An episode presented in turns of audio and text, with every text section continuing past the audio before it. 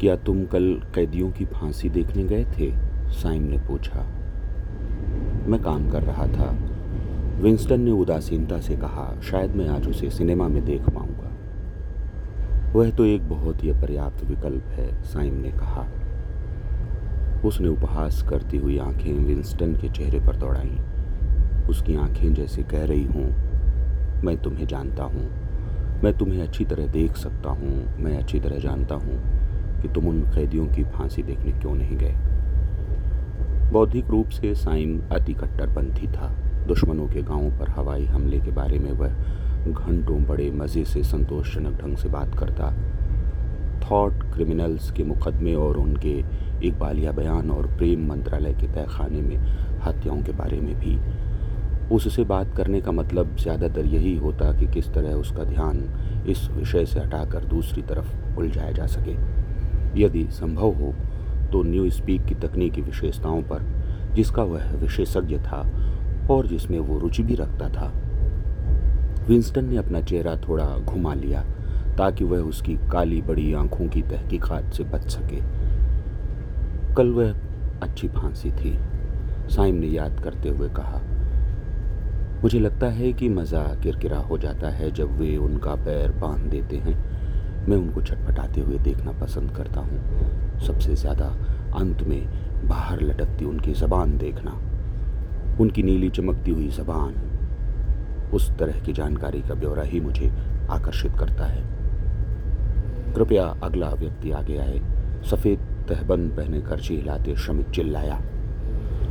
Winston और साइम ने अपनी थाली जाली के नीचे खिसका दी। उन दोनों में नियमानुसार निर्धारित भोजन डाल दिया गया। एक कप गुलाबी धूसर सा सूप, ब्रेड का एक टुकड़ा एक टुकड़ा चीज़, एक कप दूध रहित विक्ट्री कॉफ़ी और एक सैक्रीन टैबलेट। टेलीस्क्रीन के नीचे वहाँ एक मेज़ है, साइम ने कहा।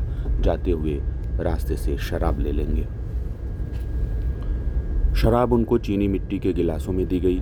भीड़ भाड़ वाले कमरे में धीमे धीमे आगे बढ़ते हुए उन्होंने अपनी थाली एक धातु की सतह वाली मेज पर रखी। जिसके एक कोने में दाल सूप पड़ी हुई थी, एक गंदा सा तरल जैसे किसी ने उल्टी कर दी हो।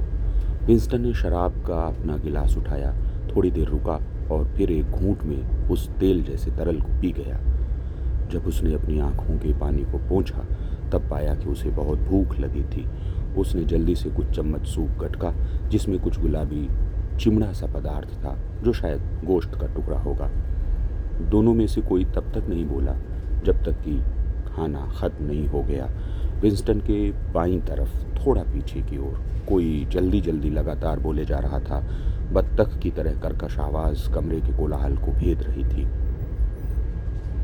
शब्दकोश का काम कैसा चल रहा है? विंस्टन ने शोरगुल को दबाते हुए थोड़ी तेज आवाज़ में पूछा।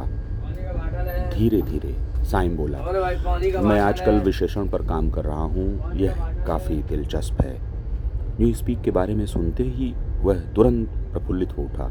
उसने सूप को एक किनारे किया। एक हाथ में एक बड़ा सा ब्रेड का टुकड़ा, दूसरे हाथ में पनीर लिए वह टेबल पर झुका, जिससे वह बिना चिल्लाए बोल सके। उसने कहा, ग्यारहवा संस्करण निर्णायक संस्करण है। हम भाषा को उसका अंतिम रूप दे रहे हैं। वह रूप जब कोई इसके अलावा कुछ और नहीं बोलेगा, जब हमारा काम समाप्त होगा। तब तुम जैसे लोगों को इसे दोबारा सीखना पड़ेगा। मैं यकीन के साथ कह सकता हूँ कि तुम सोचते हो कि हमारा मुख्य कार्य नए शब्दों की खोज है, लेकिन ऐसा कुछ भी नहीं है। हम शब्दों को नष्ट कर रहे हैं, कई शब्दों का सैकड़ों को, हर दिन हम भाषा को काट काट कर सुव्यवस्थित कर रहे हैं। ग्यारहवें संस्करण में एक भी शब्द ऐसा नहीं होगा जो 2050 तक अप्रचलित हो जाए। उसने भुक्खड़ की तरह रोटी को दांतों से काटा और कुछ कौर निगलते हुए फिर से बोलना शुरू किया। एक पांडित्य दम्भी जुनून के साथ उसका पतला काला चेहरा उत्तेजित हो गया था। उसकी आँखों में उपहास खत्म हो चुका था। उसकी जगह अब वे स्वप्निल थीं।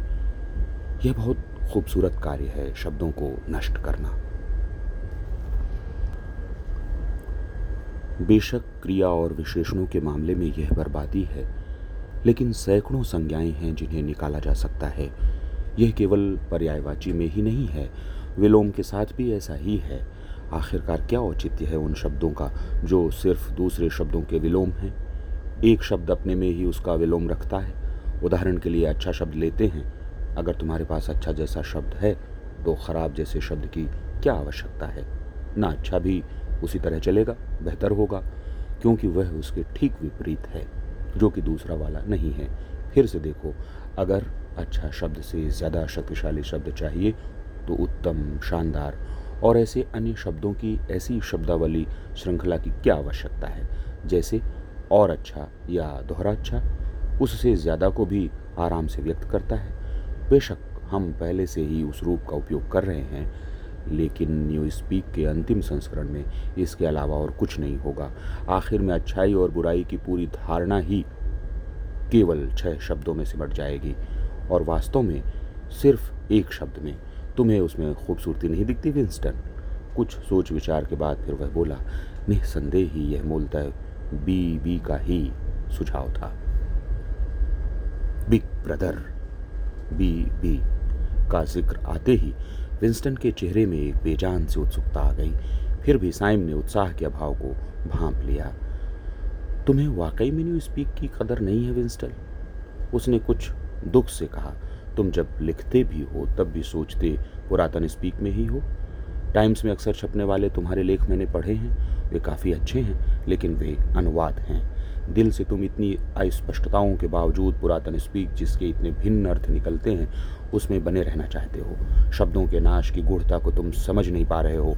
क्या तुम्हें मालूम है कि न्यू स्पीक दुनिया की इकलौती ऐसी भाषा है जिसका शब्दकोश हर वर्ष छोटा होता जा रहा है? निसंदेह विंस्टन को यह पता नहीं था। वह सहानुभूति के साथ मुस्कुराया। उसे अपने बोलने पर भरोसा नहीं था।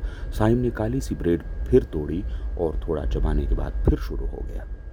क्या तुम नहीं देखते कि न्यू स्पीक का उद्देश्य ही है कि सोच की परिधि को संकरा कर दिया जाए? अंततः हम थॉट क्राइम को पूरी तरह असंभव कर देंगे, क्योंकि कोई शब्द ही नहीं होगा उसको व्यक्त करने के लिए। हम उस अवधारणा या मनोभाव जिसकी ज़रूरत होगी उसको एक शब्द में ही व्यक्त कर देंगे। उसका अर्थ स्पष्टता से परिभाषित होगा और सब पूरक और सहायक शब्दों को मिटा और भुला दिया जाएगा। ग्यारहवें संस्करण में हम पहले से ही इस स्थिति से बहुत दूर नहीं हैं। लेकिन यह प्रक्रिया फिर भी लंबी चलती रहेगी।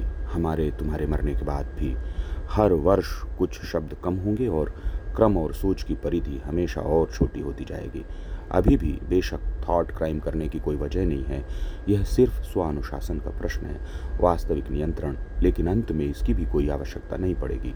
क्रांति तभी संपूर्ण होगी जब भाषा उत्तम होगी। न्यू स्पीक इंगसॉक है और इंगसॉक न्यू स्पीक है।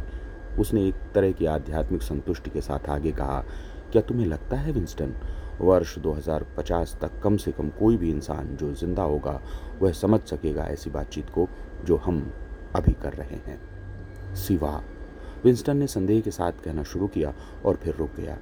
उसकी जबान कुछ कहना चाह रही थी, सिवा, श्रमजीवियों के। लेकिन उसने अपने आप को रोक लिया वह पूरी तरह निश्चित नहीं था कि यह टिप्पणी किसी तरह कट्टरवादी तो नहीं है। यद्यपि साइम ने यह भांप लिया था कि वह क्या कहने जा रहा था। श्रमजीवी इंसान नहीं हैं, उसने लापरवाही से कहा।